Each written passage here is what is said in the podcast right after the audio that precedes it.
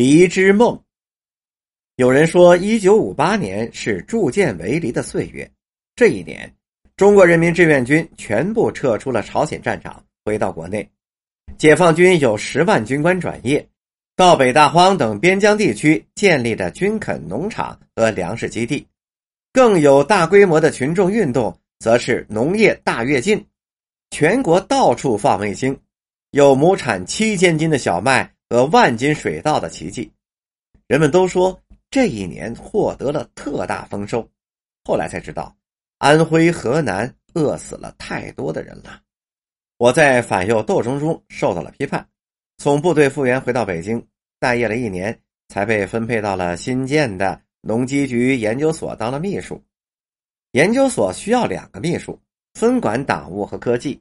我不是党员，又不懂技术，怎么工作呢？所以所长张青同志。是一个小八路出身的机电迷，会开车，会修理拖拉机和收音机，当过国营农场的机务农场，被誉为了新中国第一代农机运用科学专家。哼，他跟我谈话很直率，哪有什么现成的专家呀？就学习嘛。你的家庭出身不好，这没法选择，但是可以改造思想啊，那是可以脱胎换骨的。还有另外一种脱胎换骨。那就是把自己改造成技术人员。你才二十八岁，你只要肯吃苦啊，我就送你到农机学院去当旁听生。白天尽可能的去多听课，晚上住在研究所完成秘书工作，边干边学嘛。三年五载的就能变成内行了。于是我就接受了所长的设计，把家务和教育女儿的事情全部都推给了妻子，一周乃至一个月才回趟家。用五年的时间学完了农机机械化的专业课程，虽然是没有文凭，却能应付工作了。因而，在研究所和农机局工作了二十一年，粉碎了四人帮，我恢复了写作的权利，离开了农机战线，回到了作家队伍。但我心里始终编织着离之梦，常用笔来描绘农机机械化的美景。学习农机专业。首先要学毛泽东关于农业的根本出路在于机械化的大量论述。少年毛泽东干过一些农活，后来的革命生涯，无论是创办农民讲习所、领导秋收起义，还是指挥农村包围城市的武装斗争，南征北战几十年，基本上是没有离开农村的。应该说，他是了解农民疾苦的。在农业合作化基本完成的一九五五年。他提出了用二十年到二十五年的时间，在全国基本上实现农业机械化的设想。当大跃进和人民公社化搞得沸沸扬扬，似乎可以跑步进入共产主义的时候，他批评国务院迟迟不成立农机部。他说：“我来当农机部部长，这大概也是一种缘分吧。”在全国纷纷建立农机机构的时候，我才有幸。进入到了农机研究所，跟铁牛作伴，跟农民一起修理地球。一九五九年，我到农机研究所报道上班，职工们正在忙着搬家。当时啊，研究所刚刚建立，暂时借住在丰台区南苑拖拉机厂大院里。